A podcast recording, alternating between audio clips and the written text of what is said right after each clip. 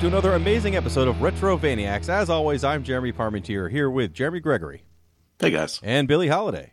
Hello there. And this week we're going to take a look at an NES game that none of us got to play before, Kid Dracula, thanks to its inclusion on the uh, the new Konami Castlevania collection. But before we talk about that, or really the collection, Billy, what have you been playing since our last episode?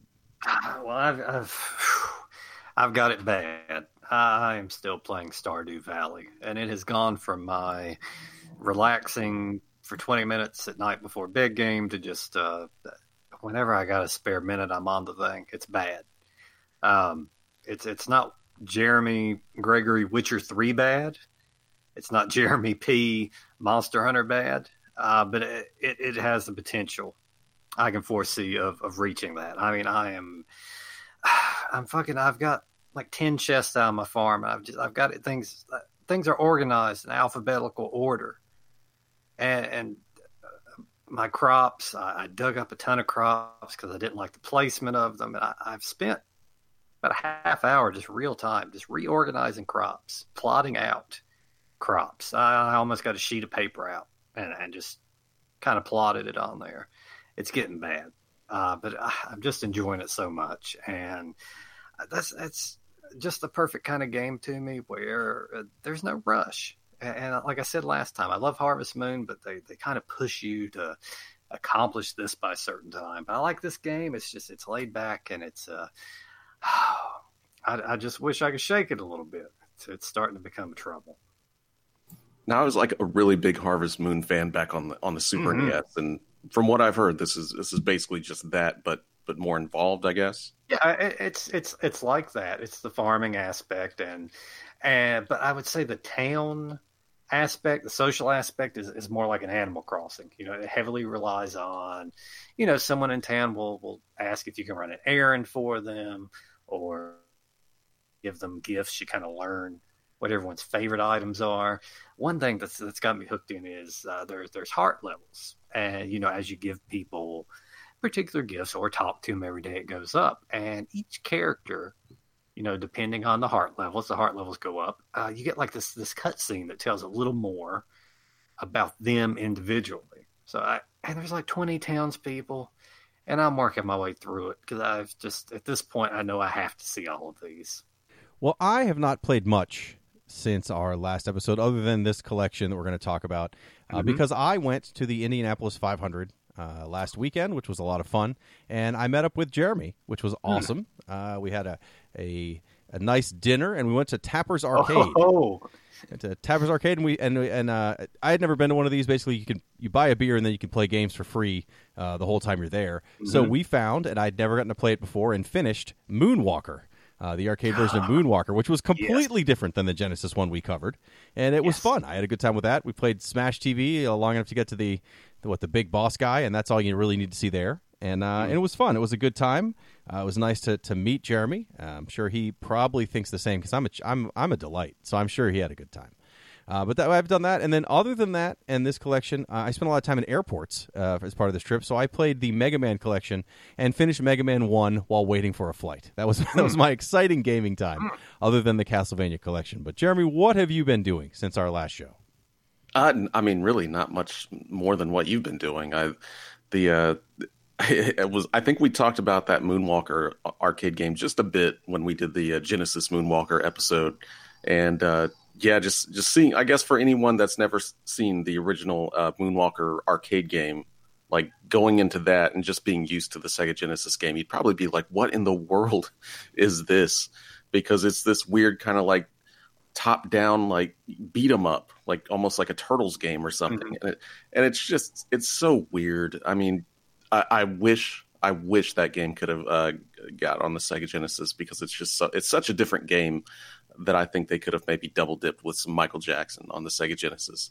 Uh, but the other thing that we played that i was actually really shocked at that i'd never actually I mean, I'd played it before, but I never got to the point that we did was Contra, the the arcade game. Yes, And the most surprising thing about that was finding out there is a limited amount of buy-ins that you can do for that game. There's only so many continues. You know, you can put quarters in, and at some point, it's just like game over. and I was just like, that's not possible. This is an arcade game. Who in the world would ever think to put limited continues in an arcade game? Uh, but yeah, that was it was just so strange. Uh, but that that place was really cool. Getting getting to finally beat Mutoid Man, even though it was on infinite continues. I mean, I'm sure we spent you know if, if we were spending real money, we would have probably spent around twenty five dollars just getting Mutoid Man. Um, yeah, we did and, a lot, but it was fun.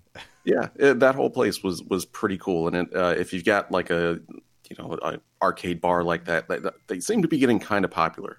Uh, they they've been popping up in in larger cities. Uh, here in the last few years, I went to one in Cincinnati not too long ago. That was very similar to the one that we went to. Uh, if you get a chance, go you know check it out. Like it's really fun just to go play those those games uh, without the you know, knowing that you've only got maybe a dollar of quarters that your parents gave you back in the day, and you can just sit there and play it all you want, and all the all the place asks of you is to just get really drunk, and you know that is easily accomplished. Well, and they had a good selection of beers. They had a raspberry sour I was very excited about. But you know, no one cares about my beer choices, especially on this podcast. So let's go ahead and get started with this episode's game, Kid Dracula, uh, for the Nintendo, as seen on the Konami Castlevania collection.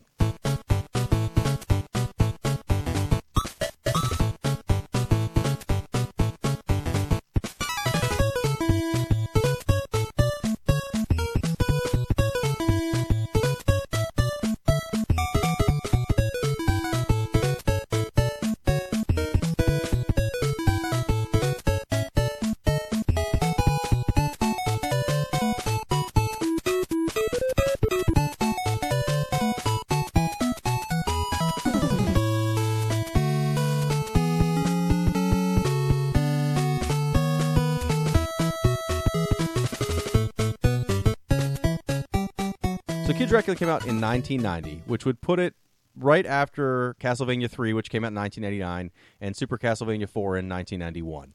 Um, it never came out here. I figured just because they thought you know, why would anyone in the U.S. care about a super deformed Dracula action game? Um, but that said, the sequel, which came out on Game Boy a couple years later, did come out in this country. So I'm not quite sure why it never came out here before, but I was ex- extremely excited when I saw this collection was coming out because this was one of the games that, you know, I'd never gotten to play. I only knew about Kid Dracula because when I bought Symphony of the Night you know years ago when it was new i got a free soundtrack cd with it that went through the all the Castlevania games, and one of this the the tracks in it was this weird upbeat jaunty music that I just figured had to be some you know like a um, Stinger or one of those goofier Konami arcade games. Uh, but no, it turns out it was Kid Dracula, and uh, and that's the first thing you have when you turn this game on. It is definitely a little different, more upbeat, and definitely super deformed Dracula, and not what I thought it would be when I heard it was coming in the collection. Hmm. Yeah, this is. I mean, I I'd never actually heard of the NES one. Um, I, I, knew of the the Game Boy one, but I, would never actually heard of this game. And so when they said they were going to toss it is toss it into this collection and actually localize it, I was I was looking forward to it, but I didn't expect much because if you just look at the pictures, I mean, this looks like a, as kitty of a game that you could ever get. You know, this yes. is literally baby's first video game. Mm-hmm. Um, and and that's just the as soon as you look at a screenshot of it you're just like yep that's you know i can plow through this game in one life because it looks like it's going to be that challenging. Mm-hmm. yeah i was definitely interested in playing it because it's one i hadn't played before and i just assumed it wasn't very good. I actually tried to find some facts about this game online and other than the uh, the, the booklet like the online booklet that comes with the collection there's really not much out there on this game other than what you'll find in that collection. So i guess it just wasn't you know, there's not a great story behind it that's like, oh yeah, this was a game that you know these developers really wanted to put out and they did. It seems like it was just thrown out to kind of you know fill a gap in time, and it just was not determined to be a, a necessity to come over in the U.S. But you know, mm. uh, I I didn't have a lot of of expectations that it would be amazing. Uh, but it's not what I expected, and that's actually, a, I think, a good thing. Um, but before we get into Kid Dracula, has anyone really played with uh, the rest of the games in the collection? So you have Castlevania 1, 2, and 3 for the NES. You've got Super Castlevania 4 for the Super Nintendo, which we covered in our 16 bit Castlevania, mm-hmm. along with Bloodlines, which is also on here, which was another game I was super excited to have uh, in, in, a format that I could play uh, on my current TV without having to hook a, a, Genesis up or play it on an emulator. Um, and then it also has the two Game Boy, not the Game Boy Advance Castlevanias, but the two Game Boy Castlevanias, which Mhm. I had the first Game Boy Castlevania as a kid and loved it, but I also only had Tetris and Castlevania. So it's pretty easy to love a game when you only have one other game to play. Yes. Um, uh, have you guys played much of these Game Boy games on this collection? Well, I had I had intended to you know kind of start from the top of the list and work my way down. Of course, I, I putting time into Kid Dracula. I, I am just about finished up with the first one. I uh, plan on moving on to the second after that. I did get sidetracked though, pl- playing Super Castlevania again. I, I was just so excited, um, you know, to actually have that one up on the TV again, playing through. Uh, that I, I, I did get sidetracked with that, but my intentions are to finish finish one and and then just proceed on to the second one from there. I, I actually went straight for Super Castlevania because Mhm. that's that's just one of those games that hasn't been Mhm. on anything really besides the uh, Super NES Classic. Yeah. um, it's it's never been in any sort of Castlevania collection before. You know, those have always been uh, relegated to Symphony of the Night and and Rondo of Blood and stuff like that. But Mhm. um, seeing that uh, on there, I, yeah, I I went straight for that. Played it basically all the way through.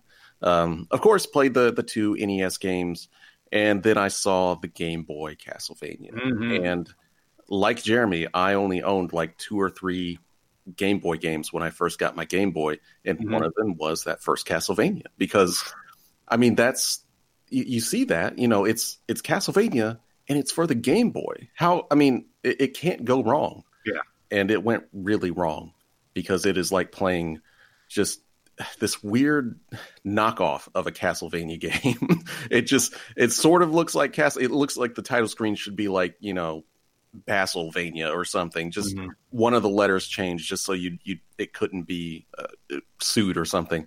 But yeah, it's it's like playing this. It's so slow. It's like the entire game is in slow motion. Nothing really works like a Castlevania game. Uh, it, it's just not good. And even I think it's only like what four five levels long. It's still impossibly hard.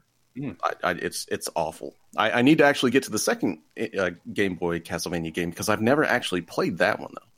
I did play through the first one. I save stated the hell out of it to finish it in this because I'd never finished it on the Game Boy when I had it. I think I got to the third level. There's only four, and the third level on that Game Boy game is a a level where spikes chase you the whole time, so you have to make a bunch of jumps and not not time them wrong. Uh, meanwhile, try not to get hit by things because they knock you immediately off the platform and into the spikes. It's not fun. It was not fun at the time. Even with save states, it probably took me a couple hours. Not enjoyable. not not a great game. But that said, the music on both the Game Boy games yeah, are, are great. Even on the, the TV, which is the other thing with these Game Boy games when I was playing them, it's weird to see them on a giant TV. Even even Mm. like a regular size, like had a 13 inch TV still in your in your room or whatever, and, and had it on there, it would still look really big compared to a Game Boy. But on a 50 inch TV, it looks offensively large, and and it does not age well. But the second one is a much better game. Um, but Either way, the rest of the games on this collection, so, you know, we've talked about the 16-bit Castlevanias. Uh, I don't think we've really gone into the earlier Castlevanias too much, but they're classics. Uh, and so, so the Game Boy ones are a nice addition, uh, just for the sake of having them. But uh, at least that first Game Boy one probably can avoid the Castlevania adventure uh, at all costs. Except that again, the music is pretty great. But like we said, Kid Dracula is the eighth game on this collection, one none of us have played before, and it does it, it stars a, a super deformed dracula character or the son of dracula depending on which version of the instructions you're reading um, it is a at first the first level really looks like someone took the first level of castlevania and tried to make it look blocky and cartoony um, Yeah. i think the, the graphics in this game are closer to how a mega man looks than a castlevania the first level definitely looks like castlevania but slightly off but once you start that second level it's laid out exactly like you know Airman or one of those one of those cloud-based Mega Man levels. I mean, to the to the point where they have ladders instead of staircases. I mean, that's a minor a minor point, but every other Castlevania game, it's all staircases. This ladders, just like Mega Man. I mean, it, it moves. Yeah, if you, if you would and have is asked shaped like me, Mega if Man. you would have sat me down with this and, and said, you know, guess what game this is is is a part of? Uh, I, yeah, I mean, this is is totally a, from the from, even from the character, little you know kid kind of. Uh, he's even the same size basically in terms of everything else on there. I just it, it screams Mega Man as you play through, but but yeah, they're they're just very small a little, a very small kind of little reminders that yeah, this is within the the you know Castlevania universe of of games. Yeah, and even when he gets hit, you know, he, he kind of does this like stun backwards kind of thing, just like Mega Man, instead mm-hmm. of doing the classic Castlevania thing of just mm-hmm. doing a full jump back and falling into a pit somewhere. Even though he'll probably be doing plenty of that anyway, but still, it, there's just yeah, it's it's way more Mega Man uh, than than what you'd think a Castlevania game should be. But yeah, that first stage though uh, really got me. I thought that was actually really cool because it goes through almost the entire Castle Dracula from the mm-hmm. very beginning uh, all the way to the end. Like you go through, uh, you know, the beginning of like stage one in, in uh, the in the NES game, mm-hmm. through the clock tower, all the way up into like you know the the uh, Dracula's tower itself. That was really neat, and I was kind of hoping the rest of the game would would kind of continue on with that maybe just being like some some neat little callback well some very simple cartoony callbacks to the nes game. Mm. uh, but no it, it just really just turns into literally it could have been any other nes side scroller in the world with with any other character um, and it, it, you know just a generic platform game. Yeah. It, it takes uh, this game takes some bizarre turns and, and definitely some odd scenarios. I guess we'll discuss. But the the other thing that got me uh, about the first stage was the the difficulty or or lack thereof. Um, obviously, Castlevania games are known to, you know, pack a little bit of a wallop, and and I found myself breathing first stage, and, and it got me a little concerned. I just I. Uh, I, I, think I labeled this one, uh, you know, my my first Castlevania. Uh, you know, it's like a, a it, looks like a kind of kids game, and I was worried that's where you're going throughout. But uh, you, you find out pretty quick it's it's it's not all child's play on this one. Yeah, the first level is super easy. There's there's almost nothing that's going to challenge you in that first level. Yeah. I mean, if, if you've played Castlevania before, you'll enjoy the fact that it is like like Jeremy said, the layout of the original Castlevania game. Mm-hmm. But it is I mean, the monsters all die in one hit. They never really come at you in groups necessarily in the first level. Um, all that Kid Dracula can do, because this is an NES game, you have two buttons. So he has a regular shot that you push the button and he fires it straight in front of him, uh, or up. You can push up and he'll shoot up instead. But it's not it's not eight directions. It's just four, um, or I guess just three: up, left, and right. Um, and then he has a jump button. Okay, no big deal. Uh, but you'll see what even in the first level, it has like a, a magic power listed for your character, mm. and your regular magic power just lets you fire special magic bullets that do three times the damage of normal bullets. Well, in every other Castlevania, your special attack is up and B. Um, you know, or up up in the attack button in any event, and that that's what I assumed it was in this. But no, in this game, much like as a, in a Mega Man, for example, a later Mega Man, you hold down your attack button and he'll charge up, and then he'll do the shot. And if you do that as you hit the enemies, and the enemy dies because of a, of a special shot, then you get a coin. They drop coins. Um, there's not a lot of drops in this game, unlike a Castlevania where you'd have hearts and stuff to pick up. There's really you can find a few hearts that work as your life in this game. Uh, you have a, a three heart life bar that you start with. You can find two more hearts as you play to make it a maximum of five. It's pretty easy to find those hearts, even in some of the later levels. If you die and continue, you'll find another heart almost immediately on starting that those later levels. So you'll have three to four hearts, you know, pretty easily, and you should have five because the the five hearts will stay even after you die. It's only when you continue that you yeah. lose those extra hearts. Um, yeah, so if you kill the enemies with a super shot, you get a coin. Um, that's all the enemies drop. And and when you get coins, if you have coins, at the end of the level, you get to go to a bonus game. Uh, now the bonus games, I don't know if you guys tried all the bonus games because you can't pick which one you want to do directly. It's one of those deals where it's like it shows you four lines and little bridges between the lines, and then whatever you pick at the top, it falls through, and if it hits a bridge, it has to take a turn. That's a bad explanation of something that's probably explained much better, uh, but there will be a picture of it, I'm sure, on our Twitter and our uh, Instagram page. But so you figure, you know, you, you do this to kind of gauge where you want to go for a bonus game, and then it gives you these these four bonus games, all of which mm-hmm. are different uh, but also all of which are fairly terrible. So you can get a roulette game, Can Can, Garapon, or Jab and Pop. did you guys get to play all four of these? I did not. I got to play uh, roulette and what is it? Jab and pop. Jab and pop. Full disclosure: I've been calling this fucking game Jib Jab for for, for like all all week, and I was prepared to call it that again uh, before I was corrected before we began. But uh, Jab and pop, I landed on that almost every time, and and I have to say, I had absolutely no idea how to get coins throughout this game until several stages in. So, so you know, little uh, jab and pop is a, a, a skeleton. He's in a barrel, and there are all these little slots in the barrel, and and for each coin you get to insert a sword into it, and I, I guess the the correct slot uh, that that's going to run him through with the sword. Uh, but, but every time he would just taunt me endlessly. You know, I don't have enough coins to play. Uh, I didn't because I didn't even try charging up that that regular shot. I had no idea how to do it. I also did the Castlevania up and up and attack thing, uh, and I just I couldn't get it to work. It wasn't until uh, just a little bit later on. Uh, there's another upgrade you get, and I consider it to be probably the best. It's the homing upgrade, uh, which follow which shoots four or five shots that will scatter across the screen, and uh, does a pretty good job of homing in on enemies. And then I noticed uh, that I would get the, uh, the, the coin drops from that. So I, I, was a few stages in before I actually got to play anything. Uh, but I only got jab and pop and roulette. I didn't even get to see the other ones. I was the exact same. Like I didn't know how to get the coins. Mm-hmm. I was. I it kept you know at the end of the stage, regardless if you have coins or not, it still kind of does the the random select of, of a yes. one of the games. And so you get in there and it's like you don't have any coins. Tough luck. Mm-hmm. It's like, oh, oh well, where were the coins? I never saw any coins. Yeah.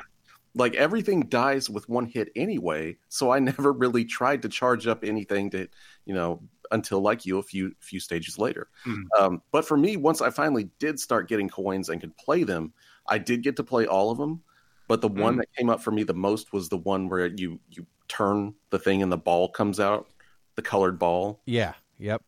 And uh, so, like, if it's white, you if the ball comes out and it's white, you get no lives. I think if it's red, you get one or two, and then if it's blue, you get like four lives. No, can you do anything to influence this? No, you literally just press the button and the thing spins and a ball comes it's, out. It is the worst mini game by far. Yeah, it's, it's completely so random, and all I would ever get was that stupid white ball and so i it was just like yeah i'm spinning this thing over and over you know there's no fun to it at all mm. um, I, I, did get the other one uh, where you've got to uh, guess the, the color of the girl's panties uh, and like I, I there's like five different colors you can pick so i was like I, I don't fucking know and every time i picked it was it was it was the wrong color anyway so mm. yeah, yeah and, they, and you have to watch the dance they take forever and it's it's bloomers to be fair. I don't think it's their panties, but it doesn't matter. The point uh. is, you watch these dancers and they flash up what color underwear they're wearing, and uh, and you get points if you picked it. The, the the other one's roulette, which is the best of the the mini games, only because it's roulette and therefore it has mm-hmm. a set of rules that almost everyone can figure out. Um, that said, the only reason I wanted to get into it, and the only reason I wanted to cover these now, is one, it happens after every level, and two, especially in the case of roulette, you can earn a ton of lives if mm. you're lucky. You can also get a lot of nothing and waste your time and hate them. Yeah. But if you get roulette, and in roulette you can actually keep betting on uh, the the numbers in the roulette wheel are just uh, coins one, two, three, and five. Uh, and if you bet on on each one with however many coins it takes, it gives you a multiple of that number. So if you bet three times on the one and then mm. one comes up that time, then you get three lives instead of one. So I would just play it and just put everything on five up to four upgrades, which is the most you can do. So you win 20 lives if it hits. And it hit once or twice. Uh, you know, I was playing through. So that meant I walked into one level with like 45 lives. Mm. and I was like, all right, this is great. Now that's that's good because a lot of these levels, even though they're they're fairly short. Um, I mean, for Castlevania levels, I'd say they're pretty short.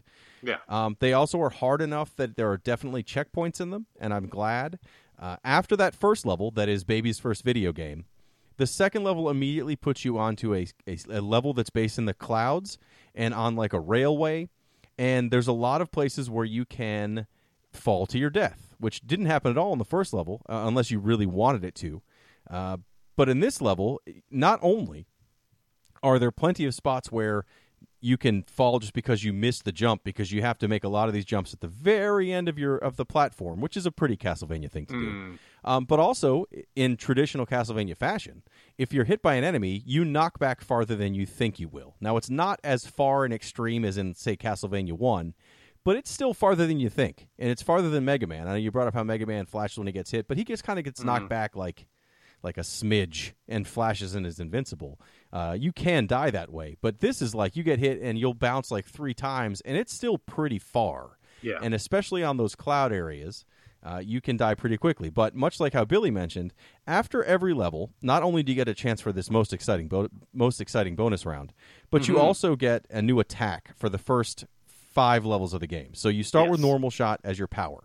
You can earn a homing shot for second level, and that allows so that five five balls come out. They're smaller looking than your your charged up shot before, but then they will. They home in on guys on the screen, and especially in this second level. I mean, you have it at this point, so why not use it?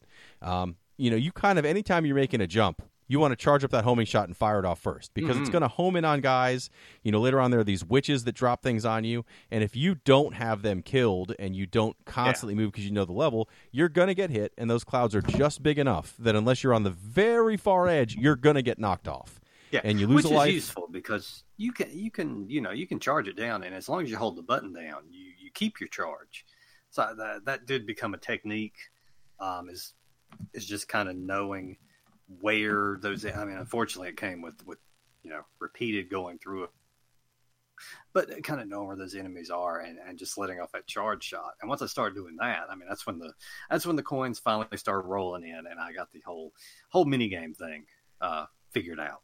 Uh, but there ended up being some pretty interesting uh, weapons you can pick up on here, and, and some of varying use. Uh, there's one in particular I don't think I ever used.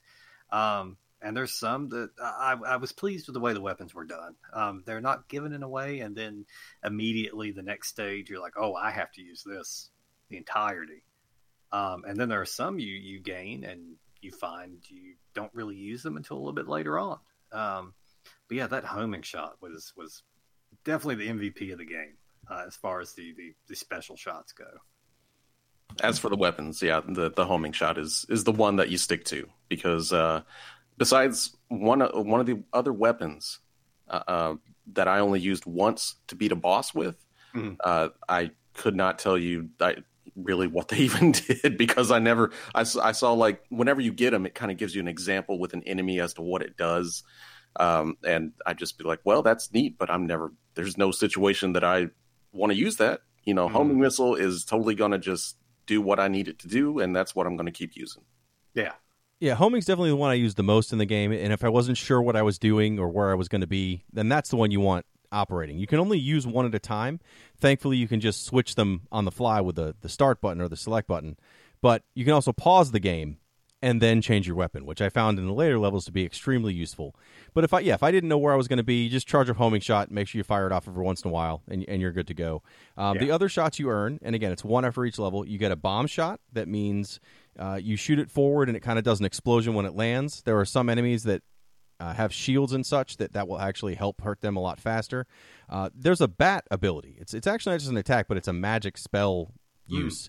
When you get the bat, which I found interesting. One, there's plenty of spots in the game where you have to be the bat and then very narrowly swim, you know, swim, very narrowly fly around spikes and other things that can kill you because if you're the bat and you get any damage, you immediately turn back into Kid Dracula. Yeah. Also, if you try to fire when you're the bat, you fire and you turn into Kid Dracula. So you're pretty much unable to attack anything. You've got to kind of just fly around. The control is a little floaty with the bat. I think that's on purpose, but it meant that there are some sections that were extremely difficult because you had to make sure one you turned into a bat at the right spot and then you had to kind of like you drift up and down as you're flying forward as the bat uh, based on what you hit last so you have to just kind of really floatily move this bat through some pretty narrow areas to get through this game so i don't think there's any way to avoid using the bat um, after that you earn the ice shot which i used one time in the game Mhm. if you charge up the ice shot, in theory, it would freeze enemies. Uh, I never saw it actually useful to freeze enemies, but there is a later boss that breathes fire, and the only thing that hurts it is the ice shot. So you need it for that boss. But again, since there's no way you wouldn't have it at that point, it's kind of a dumb mechanic. Uh, and then the, the last ability you get is called up, up, down, down, and that essentially puts you like reverses gravity. It's a gravity reverse ability. The downside with that is it has a time limit on it, but it's not a time limit where it will run out if you want it to or not, although that does happen. It's also a time limit that you can't end early. So if you're Yeah. trying to just use up down to go across a platform, then all of a sudden you need to get on the floor again. You have to wait seven seconds or however long it mm-hmm. lasts, which does not seem long until you're just staring at the screen, waiting, waiting for it to turn off so you can go back to the ground. I, I thought I thought it was actually kind of kind of cool that they threw these in there because up until the point where like the game made it mandatory in a section to use the bat, I was just like, why is it giving me this stuff? Mhm. Besides, you know, just trying to cheese my way through levels and, and fly above enemies or something like that. But uh, it, yeah, at some point, uh, the last few levels actually has you use these these different abilities to kind of make your way through. And there's actually one boss uh, giant robot boss where doing the up down thing is really the best way to kill him. Yes. Um, yes. And so, yeah, it's it's just kind of cool that they they threw that in there for a game that up until that point had been the most absolute basic and straightforward platformer I think I've played in years. Yeah, I mean, it was, uh, it was. Uh, it's just the abilities do add a lot to it, and, and like the bat, um, a lot of games where you get things where you're you're able to fly. It's like Jeremy said, it's it's a way of kind of cheesing past enemies, skipping huge portions of the stage. I found the bat was. It was awful hard to do that. It was hard to do anything with the bat besides what they obviously intended for you to do. So I, I thought that it was a, a, a very well done thing. And like you said, the the up up down down, the the boss fight where you have to use that is is, is excellent. Uh, it's great use of it.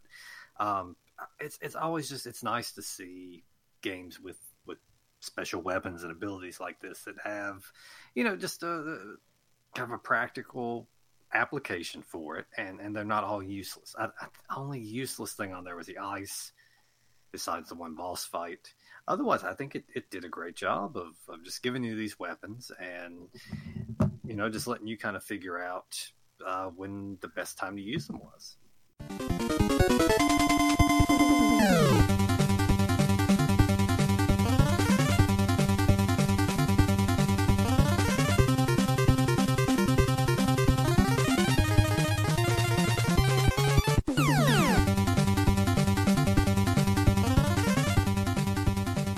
So this game has nine levels, and the first level is pretty straightforward, Castlevania, but super simple. The second one's on a cloud and kind of introduces you to the fact that you're going to have some instant deaths in this game. There's a section of that second level where you have to ride on this little platform train thing. It's not a full train; it's like a platform. I don't know what you'd call it. Uh, It's a platform on a rail, and you're supposed to. It flies through the stage, but you have to shoot these guys that come across the screen at you, or else they hit you, and then it is small enough to knock you off. So it's. I I died a bunch of times on that little platform section, but generally level two, other than introducing that you have to jump very carefully, didn't get too difficult. Uh, this game is very, very unbalanced for the difficulty. There are some levels that I got through in one shot, no, no concerns. I mean, there, there's a level where you go through a city. Uh, I think it's like level six or, or five. It's one of the later levels, and and I went through it in one shot. Go through the city, and then the boss you get to at the end isn't even a boss you necessarily fight technically. Uh, the bosses in this game are they're they're easy generally, especially once you get the homing shot. There are some of them that I think the homing shot almost makes them uh, non like like more just a, a thing to look at for a minute and then you're done. Like there's not a lot of challenge on a lot of these bosses uh, until you get towards the very end of the game where you have to be very precise with specific attacks. But the other bosses, like the first level boss, is just a two ghosts. And actually, in the, the Japanese version, they're two ghosts that happen to be guys with sheets on their head with swastikas on them. So I'm glad they changed them for the U.S. release. So they just look like two people in ghost outfits. I'd much rather fight that. But they're super simple. They just jump across the screen, you shoot them a few times, and they run off. And uh, and then in some of the other levels, it's you know there's there's like a big face at one point that you're riding a uh, a platform in a circle around the face, and as long as you're using homing shots, you just keep hitting it with homing shots until it dies. No problem there are a few bosses that are kind of interesting. Uh, there's a quiz show boss. That's the one at the end Oh, of the city. Um, now, I don't normally like a a non boss like this, uh, and in this case, I can't even say that it's great because there's some of the easiest questions that any. Did anyone have to get past three questions? I did because I didn't actually understand what I was supposed to do the first time. Because I actually I pressed the button before like the the text wrote out on the screen, so it was just I just chose an empty. It, well, it looked empty to me, but it was the wrong answer. Uh, but yeah, I mean, the, I mean, some of them. I there was one that like uh, it was like what is the uh, southernmost uh, place or whatever, and one of the options was Shadow Moses for Metal Gear. hmm and then like another question was like where's where's my friend uh you know like yakuji live? And it was like these places in fucking japan and i just guessed on that one. But i was like what the fuck are these questions? I mean there's a few of obviously they're, they're the ones that are there they're easy. But then there's just a couple that i was just like what the fuck's going on with this game uh, uh, this is right on par, right on par with the Alex Kidd fucking Janken ma- matchups. I, it's just so out of place. I think it's it's it's what it's fucking Statue of Liberty Yes. Uh, that does not want to fight you. That that is peaceful. So you're going to settle things in, in a damn quiz show. And I was quite taken aback at this point. This is when that it it could not be any further. Can you see playing through fucking uh, Symphony in the Night, and fucking all of a sudden you find yourself in the midst of a fucking quiz show?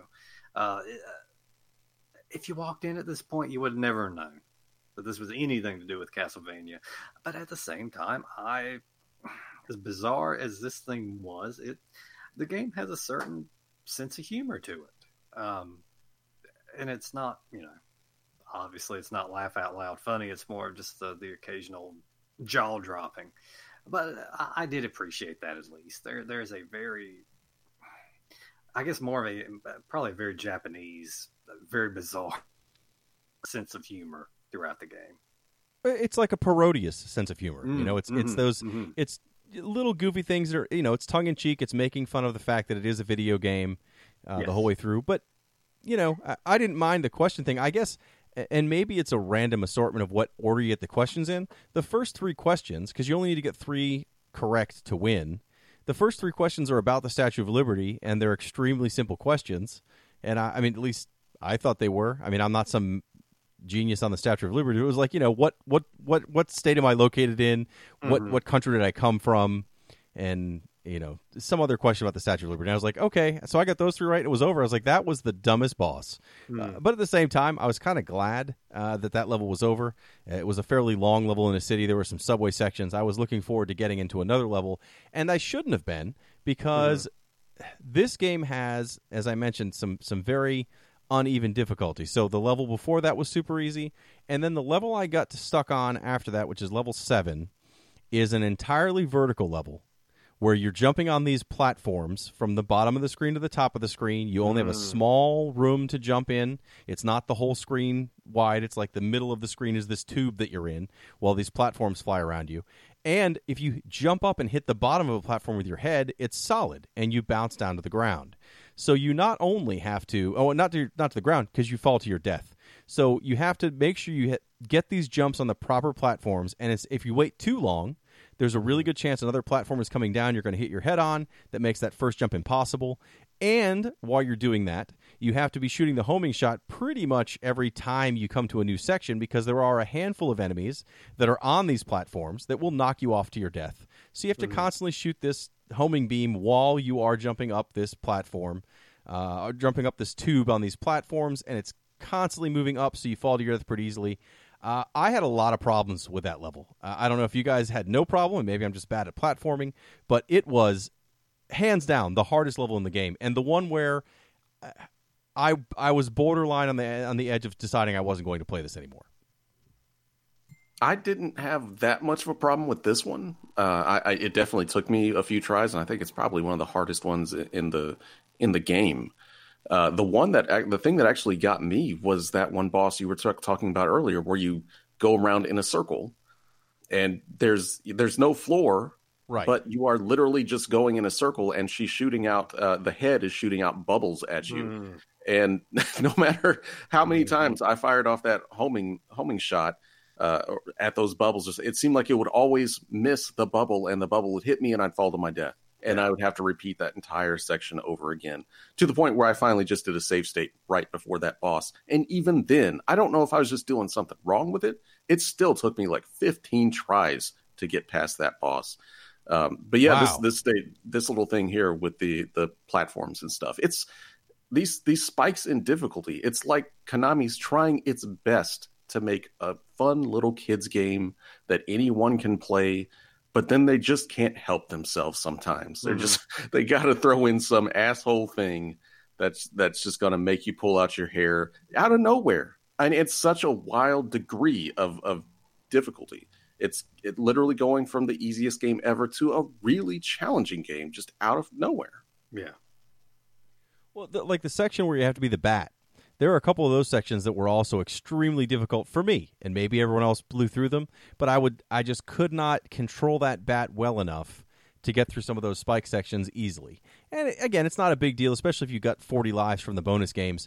But still, you don't want to continue. Now, thankfully, this game does give you unlimited continues. Uh, it starts at the beginning of whatever level you're at when you continue with three lives or five lives or something. It's it's a, a better than it would be in a Castlevania, and it's not limited, which is nice. Um, I I think, uh, and you mentioned you did a save state to get through that boss. I didn't have to do any save states because the collection allows you to have a save state for each game until the last level. And I don't know if it would have been necessary if I wasn't kind of trying to finish this for the purpose of the podcast and therefore had kind of a time limit. But I, I didn't have to even cheese it too much. I'd get to a hmm. boss. The first time I got to him, if I couldn't figure it out, I would save state when I got to the boss the next time and and finish that boss off because the last level has you know some hard sections and then a boss at the end of that and a boss at the end of that and a boss. So there's mm-hmm. several several fairly difficult fights and up until that level, I don't think there's any boss that when you get to it you can't more or less figure out what to do. Where yeah. the last level has three bosses in a row that have very specific either attacks you have to use or a very specific timing uh, of what you need to do and what you need to hit. A lot of the other bosses in this game, and I'm surprised you had that much problem with that boss, Jeremy, that goes in circles. Because uh, for me, it was one and out. I didn't have any issue. I must have just timed those shots perfectly. Um, but but there's a lot of those bosses that you know generally they're one or two shots and you'd figure it out pretty quickly. Everything you can tell when they're getting hurt. It's it's pretty easy to hit them. These bosses, like the one where you have to use the ice shot on, I mean, I would never have known that's what to do, except that I ran out of other ideas. Mm. Yeah, and, and again, just out of nowhere, like no other boss has has required anything like that. It's just been super easy, and then all of a sudden, here's here's a boss where you have to use a very specific weapon that you you, you know you got to use your ice shot. And the only reason I figured that out was like what you're you know there's a fire background. You know he comes out of the fire, and nothing else I was throwing at him was doing anything. So I was like, well, maybe maybe this ice shot will do it. And lo and behold, it does. But you you only get like one or two shots at him while he's doing all these other things, flipping out across the screen, and you have to learn a pattern suddenly. It's a, like a real boss fight. Yeah. Well, and the rest of that level is is very similar. It has some tough parts. The all three bosses have significant patterns you must learn. And if you mess up any of them, I mean, you have five hearts, but still, that doesn't take long. You mess up three times, you're down to one or two hits, and you have to start over again. And this level is incredibly frustrating because there's really no midpoint. You're starting at the beginning of, of the game or of that level every time. So you've got to get through three different bosses to get to the end and some fairly difficult platforming sections. Um, you know, but but for an NES game, and especially for a Castlevania, this is still a very simple game with some really cool ideas, but you should have no problem getting through it as long as you're persistent. Yeah, I, I agree. I mean, it, it, there are definitely the difficulty spikes and everything like that, but by and far, I mean, the majority of the game is is a very simple platforming game, and it was it was always kind of fun to to see what it was going to throw out next because every level is different. I mean, a lot of them are just the generic like ice level, water level, uh, but then again, there was like the the Statue of Liberty stage set in New York where there's like off-brand purple Spider-Man climbing up buildings and uh, Jason mm-hmm. Jason climbing up in, the, in, a little subway ride that you're doing. Uh, like stuff like that's kind of fun, and and all of the bosses, even though they were super simple, uh, were were kind of neat as to what they were um, and seeing them. So yeah, I mean, uh, for a Castlevania game, I mean, this really isn't anything like a Castlevania game. This is nothing like a Castlevania game. it's more of a Mega Man game. But I mean, for what it is, and being on this collection, I, I think it's more than worth playing through. I think it's a, a pretty fun little platformer. Yeah, and I, it, it's nothing groundbreaking. Um, I mean, maybe if, if you would have played it back at the time, but if, if you've never played that, uh, and and you're just you know getting the collection and trying it out, yeah, if you've played through Mega Man, you've you've essentially played through a game like this. It doesn't really bring anything hugely innovative, but it's it's it's got a lot of charm to it, and, and I think that's really what floats it along because it's not really exceptional in any other way. It's it's just a lot of the a lot of little odd qualities to it. You know, the, the Castlevania ties, the, the Mega Man like qualities, the the odd bits of humor here and there, and yeah, like Jeremy said, some of the uh, some of the cameos from from copyrighted characters uh, that, that, certainly are not those characters at all. But yeah, it, it, just has enough little interesting pieces to to where it's a it's it's a solid long game to play through.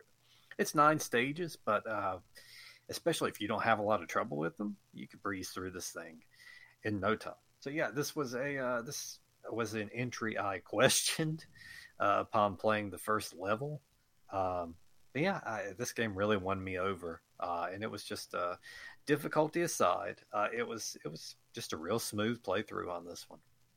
This is the kind of game that if we had had access to it and it was called anything else and was not by Konami, it would be one of those games where you're like, guys, you have to try this game. It's so weird, or it's got these little things, but it's super fun. You know, like I, I will go to my grave defending Goonies 2 as one of the best NES games of all time. Is it? I don't know. I love it. I can play it over and over again. But uh, but if this game was called like I don't know, Super Vampire Adventure by like mm-hmm. Kemco I would have been like, guys, this game is so bizarre. You have to try this out. It'd be the kind of game that the people that did play it would love it because it is put together well. It's a fun game. It it does keep things interesting. Yes, it has some difficulty spikes, but uh, in a way that's good because otherwise this would have been a cakewalk and uh, not worth mentioning at all. Except for how how it's a weird tie into Castlevania. Uh, one more fact about this game that I found out doing the little bit of research I could do on it. The main bad guy in this game is called Galamoth and he essentially, you know, Dracula goes to sleep for a thousand years or a hundred thousand years or something, wakes up, and Galamoth has taken over uh, the the evil empire, so he goes to get it back. That's the story of this game. Well, Galamoth appears again in Symphony of the Night. In in Symphony of the Night, you fight that giant. It looks like it's uh like three screens tall. Looks almost like an Egyptian god at one point. That's Galamoth. He shoots the lightning. Mm. If you hmm. guys remember him, so Galamoth's in Symphony of the Night, and then, if anyone played Castlevania Judgment on the Wii, which is the fighting game, which God, I hope nobody did, Galamoth is the person that causes whatever the storyline in that series to happen, is because he tries to, to cut Dracula out of time or pull people from the past to fight Dracula, something along those lines. So, even though this is a not, you know, like a, this not really Castlevania, Castlevania S game. They took the main bad guy from this game that was in nothing else before this and tied them into one of the best Castlevania games ever and what would have been, I guess, the start to a, a series of fighting games. And thankfully, it was not. Uh, hmm. So, so this uh, I, is canon. I just don't know how it all fits in. Yeah, and the you know the old jab and pop skeleton was never to be seen again, unfortunately. Uh, yeah, he that's a bad game. So I'm not, I'm not so sad that that I never did even get a bonus from that game. I think I just got unlucky every time one sword was the one that popped him, and that was it. It's like, well, that mm-hmm. that was a waste of time. So either way, this is a definitely an interesting game. Uh, it it is. It's not a Castlevania game. Jeremy's right. It's a lot more like a Mega Man or, or a knockoff Mega Man. Uh, that said, very well made. It's a lot of fun. I could see it playing mm-hmm. it along the same time you play like DuckTales or Rescue Rangers. Like it's it's a very simple, straightforward game, but with some definite spikes of difficulty that might uh, might stop the average person from playing through this one from start to finish. I think it's really cool that Konami took the time to actually localize this little game. You know, they didn't have to, and they could have just thrown in what they did and called it a day. But uh, to to throw in this little oddity and, in this overall a really good collection uh, is you know good on them they actually did something right for once. Well, they did, and and what they could have done, and what I'm glad they didn't do. You know, on that shooter collection, they have the arcade game that was you know from Castlevania, a Haunted Castle or whatever, and and that game's terrible. And I'm really glad they put that on the arcade collection and left this for something that would be more fun because there's nothing less fun than that arcade Castlevania game.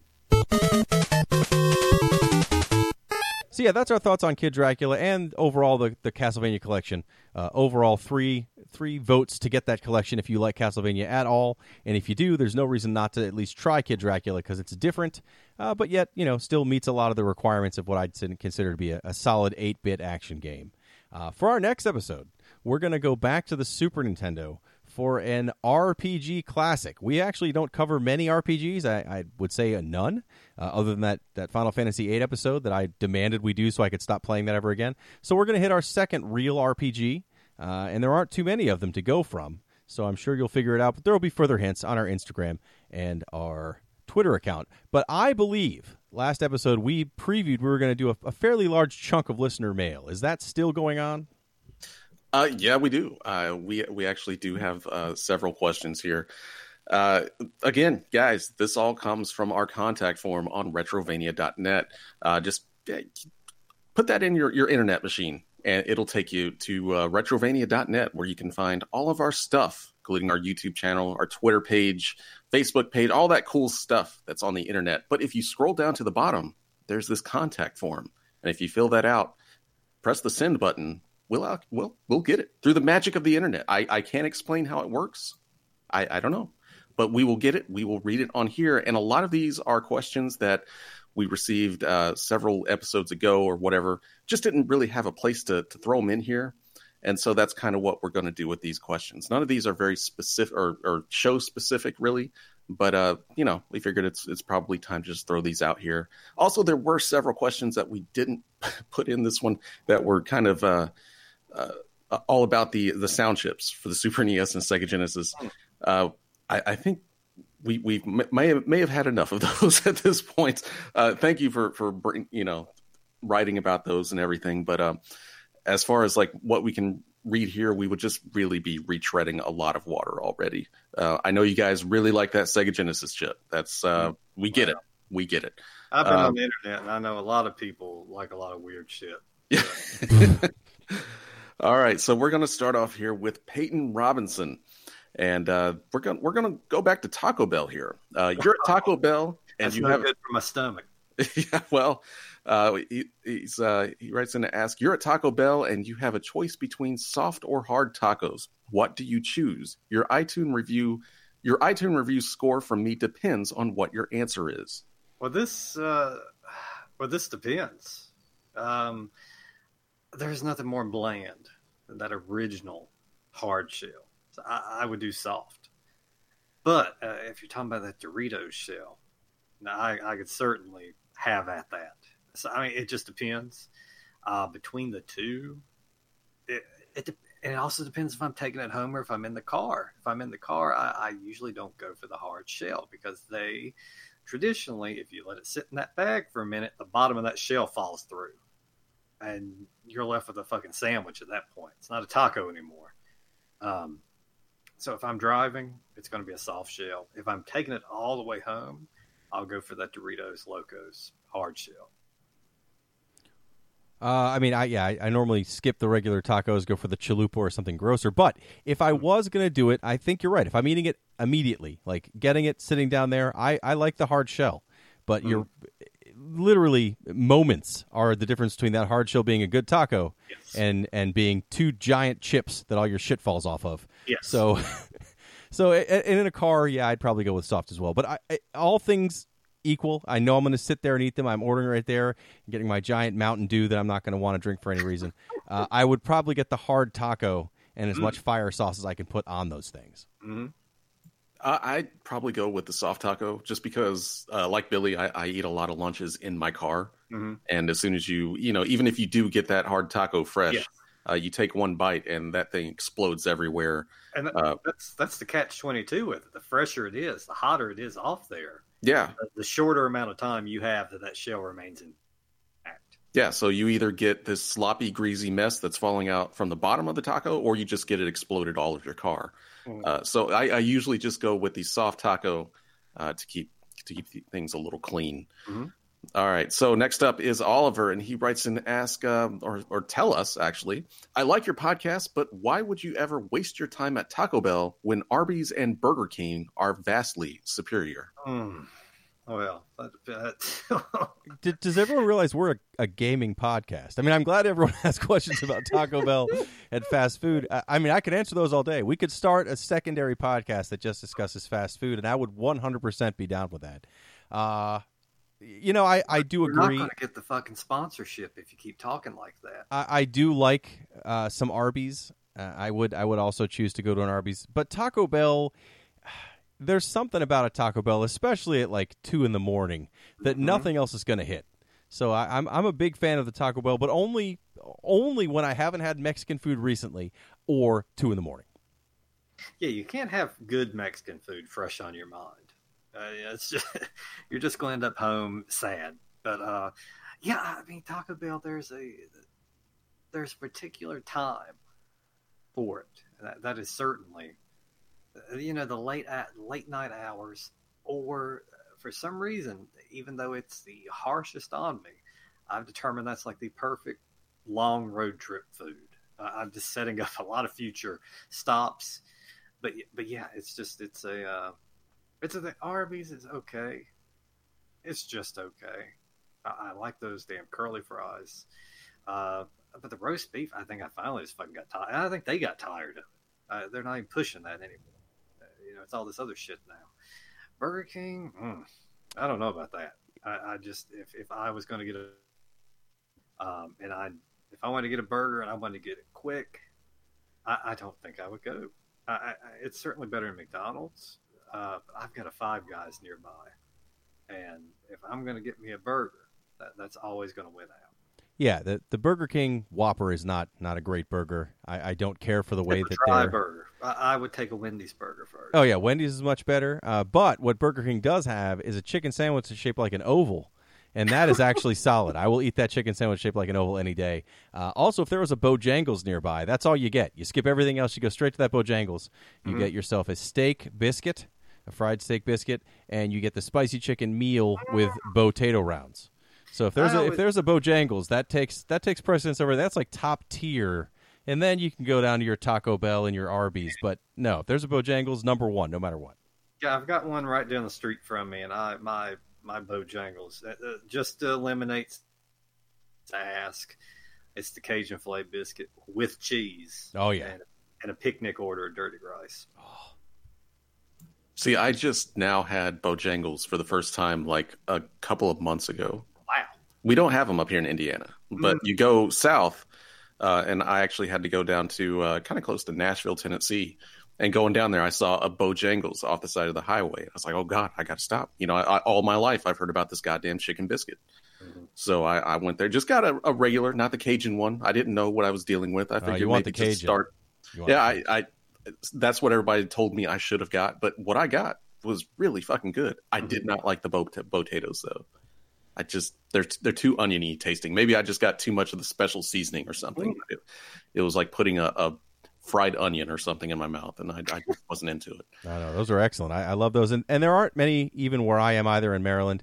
Uh, you have to go to one near the uh, the PG County Courthouse that I had to frequent once a month for a while for a reason. But there was a Bojangles right there, and so I loved those monthly visits just just for the option to get some Bojangles. Mm-hmm. All right, let's let's do away with fast food and get back to some actual uh, gaming here. And uh, uh, Jeremy Mills, another Jeremy, we're spreading, uh, writes in to ask uh, or tell us what's up, Retro Maniacs crew. Just a fellow Jeremy writing in to ask, what are your all-time, both new and retro co-op games? I remember playing an unhealthy amount of Golden Axe with my brother as a kid, and I always looked to see if a game had co-op on it on the back of the box before bringing it home. Anyway, thanks for the great show. Ooh, well, this is, I mean, I've got to go. Of course, I, I've spoke about it many times. Contra on the NES was, that was the go to.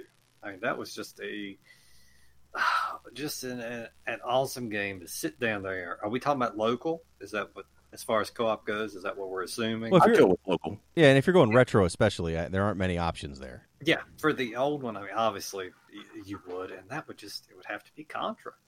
Um, that and uh, there are just some you know, some odd ones here and there that it just seemed like my my cousin and I got together almost every weekend uh, when we were growing up, and and we had our staples. We would and and, not all good games. I mean, Ikari Warriors two Victory Road. We we would play over and over again, and, and that game is one that I owned and wouldn't touch when I played by myself. Uh, but if I had someone with me, yeah, I, it's an incredibly fun game then. Uh, and other games like fucking Rescue Rangers, also just excellent game with two players, endlessly replayable. Um, yeah, Contra was my big one, the my big from just the original. Um, a newer fairies now, um, and uh, and yeah, I don't do a lot of online gaming. Uh, Jeremy and I might get together on occasion for something. Um, but if I had people over, I, it would it would be you know along the lines of your your Mario Kart or uh, yeah, Mario Kart, Smash Brothers, kind of kind of games like that. Not so much story driven games anymore. As as you know like whatever that would fall under sporting, you know, fighting type games. Um, that and oh, and, and Bomberman is still Bomberman's probably still the best hit when you have a, a crowd over to sit down and play through with friends. Uh, for the Nintendo, Contra and Jackal were ones we had as kids. Um, mm-hmm. Both of those were, were ones we played over and over again. Uh, later in the system, but one I think as a whole is one I still like to play now, two players. In fact, uh, I, this one is probably four years ago, but for New Year's Eve one year, it was just me and a friend because my wife was out doing something else, and uh, and we played River City Ransom start to finish yes. for New Year's. That's a great two player game. Yes. Um, I mean, it's a little long. Uh, you know, you can play through Contra or Jackal in half an hour. It's a little longer than that to play River City Ransom, but it was it was a good time. Really liked it. Um, more recently, yeah, I mean Mario Kart and Smash Brothers. The, the, Switch really has kind of brought back some multiplayer in the same room that I wouldn't have had uh, with PS4 or, or the Xbox 360, even, uh, especially because I suck at fighting games. But the the pinnacle of group like multiplayer, even in the same room, for me and it's probably also based on the time frame uh, for my age. But when the PlayStation 2 or PlayStation 1 with the four player tap and the Dreamcast having four players at once, uh, we would have nights where we would play like six hours of ChuChu Rocket. And there's nothing more infuriating than ChuChu Rocket. I loved it. I, I think it might be my favorite puzzle game of all time like action puzzle game. But it was also super easy to be like, oh, someone's winning. Well, we're going to gang up on that guy, and you could just mm-hmm. screw them for hours. And and that was good. I used to like Power Stone a lot. Power Stone was a lot of fun mm-hmm. with other players. Uh, not so fun by yourself. I bought it on PSP recently, and as a one player game, it is boring as shit. But as multiplayer, it was actually a lot of fun. And uh, and even games like uh, you know Trap Gunner that was two players. That's kind of a uh, Bomberman with more more involved rules. I mean, I, I liked those kind of versus games more than co-op. Uh, and I still kind of do. It's just you, those, those games. Like I'm not going to play my kids in Bomberman. After about 20 minutes, they're going to tell me they hate me and walk away. There's no fun in that. You, you got to play with people who are aggressive and make it worth playing. Uh, Mario Kart's probably as close as I'm going to get to that with them. For newer games, it's kind of sad because you know there's really not too many games anymore that really promote that kind of couch co-op feel to it. Um, I guess the one that I remember the most a newer game was Left 4 Dead on consoles. Uh, the split screen in that game, I, I, played that for hours and hours with with friends, um, and even the uh, the Portal Two, uh, the the kind of co op thing that it had was was really fun. I enjoy games that instead of just everyone going down a straight line um, and just making it as hard as possible, mainly like those newer uh, Super Mario games uh, the 2D ones, like those, that's just kind of maddening to me. I like it where like two people can kind of work together uh, to go throughout a stage. And like Rolling Thunder 2 on the Genesis was like that. I really enjoyed that game uh, because you could kind of divide and conquer a, a stage. There was like a, a, top level and a lower level, and it was just fun to to kind of you know have each other's back and and take that the top level if it needed to go or go to the bottom layer. Um, but besides that, I'd probably go with um, uh, the best co-op game ever was General Chaos for the Sega Genesis. Wow. And uh, that is oh, the that is the end of this question. Was that even a co-op game? You know what? Never mind. Go go ahead to the next question. no, it was. Maybe that's the best way to lose friends. That I. Know. It was totally a co-op game. You, it was the best way to play it. Um, I suggest you both go back and listen to that episode all over again and relive the joy of of hearing about uh, General Chaos co-op. Mm. Um, all right, next question comes in from Philip Pete. Wait, Philip T. There we go. Aloha, Jeremy's and Billy. I just listened to your Link's Awakening episode, and the talk about the Game Boy camera and how it was used brought back a ton of memories because I absolutely loved weird gaming peripherals when I was a kid. One of my all time favorites was the Game Boy Advance e reader, where you could scan physical cards into the Game Boy Advance and play whatever game was on the card.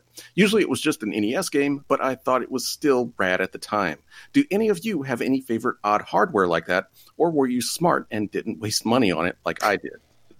Uh, I didn't waste money on any like off the wall kind of peripherals. I, I got all the shitty ones. I mean, I you know I had the Power Glove, um, Power Pad, which I still fucking swear by. I, I, I would play a game of world class track meet anytime. Um, but no, I, I can't think of anything just incredibly crazy third party type add-ons. Uh, I mean, I, I, love things. You know, like I said, I love the Power Pad. Uh, Game Genie, of course, was was phenomenal. Uh, sure, there were some that I wanted. Um, I believe Animal Crossing. Didn't Animal Crossing have some?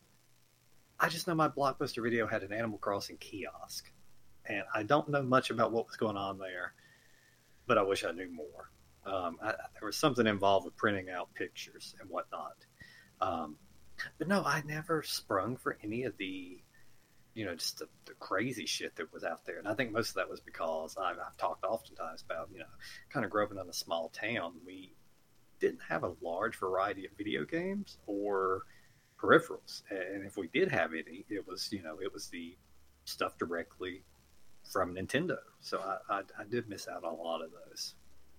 I had the e-reader. I, I had the Game Boy e-reader, and it was actually even more cool than just having.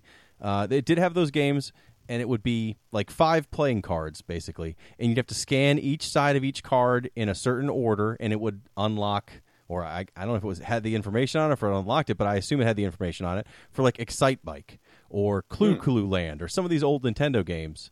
Uh, and I thought that was really cool. But what I actually bought it for is, and I think this may be what you were referring to as well, Billy. If you bought the connector that connected your Game Boy to your Game Cube, uh, there was a cable that turned your your game your Game Boy Advanced into a um, like a, a, controller for what Link's mm-hmm. Away, Link Four Swords or one of those games. Well, you could use that same cable and the e-reader. And for Animal Crossing, and I want to say Mario Party did this too you could scan Animal Crossing cards, and different neighbors would send you different presents. And if you had the the card with your neighbor on it, and you scanned it, it was a high rate that you'd get one of the Nintendo games that unlocked to the game, GameCube uh, version of Animal Crossing. So I had that e-reader, and I thought it was super cool. And in in true Nintendo fashion, they supported it for about 22 minutes and then mm. threw it on the side and forgot all about it. Uh, I I, did, I bought a lot of you know like Billy mentioned the, the, the Power Glove. I had one of those when I was a kid, and mm-hmm. I did have the Power Pad. I had a handheld Dance Dance Revolution pad that you'd use your fingers on. I don't know quite why I bought that. Mm-hmm. I had the neGcon, which was the controller that um, Namco put out that you twisted the controller like a steering wheel, uh, along with it having some more. Uh, sensitive analog buttons for gas and brake. I thought that was a super cool controller that three games used, but one of which was Motor Toon, which is awesome. And I had I didn't buy this, but I had. There was a, short time where I lived with five people in a house uh, when we all worked retail, and so we had all the dumbest video game stuff. And one of those dudes bought that two hundred dollar uh, mech game that came with like a giant mech harness controller. Uh, I, I did try it once. I did not care for the game. That was probably the craziest one of those things I'd ever seen because it was good literally for one game and it was two hundred dollars, and I never understood why you'd want that. I actually remember that one because my friend bought it. I, I the only reason I remember is because he went to a, uh, uh, I guess it was a you know electronics boutique back in the day, and they had stuck that bastard up on the top shelf uh, as far as you could get from the floor, and that thing probably weighed a good you know it wasn't light, it was well probably well over fifty pounds, and uh, I remember my friend pointing up to that thing and just the look of despair on that employee's face when when he had to haul the ladder out to, to crawl up to the ceiling to, to bring down that goddamn Met game. Um, I guess for me, the ones that I remember the most, uh, they're not too old. I had the uh, the Donkey Konga bongos. Yeah, yep, really for Donkey cool. Konga. Um, the uh, the Samba de Amigo maracas. Like those. those Did you have little on. Dreamcast the actual official ones? Yes, yeah. And you and I are the people that bought the only two sets they made in the U.S. I, so I well, was wondering well who else actually bought those because, god damn it, they're so much fun. Even though they kind of don't work half the time, they're they're really fun. They were ninety dollars when they came out. They were Yeah, super I- expensive, and I, I had to have them. I was such a I, I, any sort of thing like that. I was such a mark for because I, I really loved rhythm games, and anytime you added that kind of stuff to a rhythm game, I was like, "That's awesome." But then it was weird because when they actually started adding like things like guitars and stuff to rhythm games, I was like, "I don't want that." But it, it just had to be weird, and and I would totally spend way too much money on it. Um, uh, I guess the one, the old one back in the day that I remember the most that I wanted that I'm glad I never got was the um, I think it's called the NES Laser Scope. I want to say Konami made it. You you wore it on your head, and uh, it was basically it looked like a sort of laser gun thing, kind of pointing out from the side of your head, and you could somehow control a game with it. And I never quite understood what magic it used, but I have been told by several people and, and seen several videos at this point that is it's complete junk. Um, so I maybe I'll I'll find a picture of that and send that to Jeremy just so everybody's not thinking that I'm just having a fever dream over here or something and making things up. I think I remember that because the, there was a commercial or at least a, a, a, an ad in a magazine where a guy had it in his head and it had like a clear plastic thing over your eye that had like a reticle on it, and the guy screamed fire. So Yeah, I, I think I remember this thing. I'll have to find find a picture of that. Okay. All right. So I'm not crazy. But anyway, uh, we will uh, we'll go ahead and move on to the uh, next question here, and that comes in from I'm Commander Shepard, and I approve of this contact form. Thank you, Commander Shepard. Appreciate that. And uh, Commander Shepard writes in to ask, uh, I notice you have been backing and promoting some shirt Kickstarters lately, but do you have any stuff of your own that I could purchase? I really could go for a Retrovaniacs button or some dumb thing to add to my collection of podcast swag. Thankums for the show. Uh, the short answer is no uh, at this time. But we have discussed would we want to make buttons or stickers or shirts or something, and and it's something we have thought about. I have uh, we've got some designs of things we would like to do. Uh, I guess if you're interested in such things, you should also you know let us know either on the contact form or, or just send us a message on Twitter or Facebook, letting us know you'd be interested in things like that. We definitely are looking at at maybe starting some sort of Patreon that may have some of those things involved, or maybe not. I honestly don't have any real idea, but I it's not the first time someone's asked, and I think it would be pretty rad to have a couple things you could buy. Uh, but I also don't just want to do like one of those um, CafePress stores, so it would have to be a little more involved than that. Yeah, I, I think it's it's you know a fine line to walk between just having a bunch of junk and something that people would actually kind of want to buy, and also I- I- not have it for ridiculous prices. Yeah, and I think may, maybe uh, you know a nice commemorative plate for in the car made for for eating your Taco Bell on. Yeah, but that's It's specifically for that. That's Taco Bell sponsor. It's got napkins that shoot out of the bottom. This is going to be a good a good item. We're going to sell a lot of these. Uh, yeah, so uh, so maybe uh, Commander Shepard keep keep an eye on things here in the future. Uh, and actually, our last uh, question comes in from Carson, and uh, he writes in to say, "Hey, Retrovaniacs dudes, thanks for taking the time to do the show. This is one of my favorite gaming podcasts to listen to when I'm at work or school. My reason for visiting the Oh My God Best Contact form in the world is to ask what it takes to actually do a podcast like this. I keep threatening my friends to start up a gaming podcast of my own, and they seem up for it, but I would like to put in a little more effort than just recording through a phone. I've looked at guides, but wait. I've looked at guides and watched videos, but was curious as to what you all put into this show. Like, how much do you spend? Is it a pain in the ass to do, etc.? Thanks again, dudes. So the hardest thing about this podcast, other than trying to schedule an hour when all three of us can do this uh, every two weeks, is uh, I mean you have to put a little money up front. You have to buy uh, at least passable microphones. You don't want to do this over a phone. I think our first two episodes may have been fairly phone related, and they sound like it. Uh, you need to have a good microphone. I have a little mixing board on my end that I use since I'm also editing this down. Uh, editing takes a while. I, figure if you put an hour into recording a podcast, you're going to spend twice that on editing, and that assumes you aren't a perfectionist, and clearly we aren't for the amount of ums and uhs that I leave in. But you can spend hours editing down an hour to get rid of mistakes or weird pauses, uh, and then you want to add in some some sounds. Maybe it's it, it really is more making sure that the chemistry you have with the other people is good and that you have microphones that make it sound like you're at least in the same country and not talking over a phone. Yeah, I think that's. I, we may have mentioned it before, but that's kind of the biggest challenge for for this podcast is we all live in different states, and uh, it, unless you've got something that that sounds decent, then it really does sound like you live in decent different states uh, because of just the the software that's available that you can use. You know, you've got either Skype. Uh, right now, we're using we're having to use Hangouts, uh, which which isn't ideal, but that's just kind of what we have to use for right now. Um, and and there's really not much beyond that you can you can use unless you start wanting to to get into the like everyone recording their own uh, audio streams via something like um, oh god what's the stupid thing I mean, you could get a free recorder like Audacity, and everyone records their yes, own side. yes, Audacity or, or, something like that, and, and record your own um, own stream and stuff like that. But I mean, it's just however much effort you want to put into it. Luckily, Jeremy is the one that kind of puts in all the effort, besides me and Billy just showing up.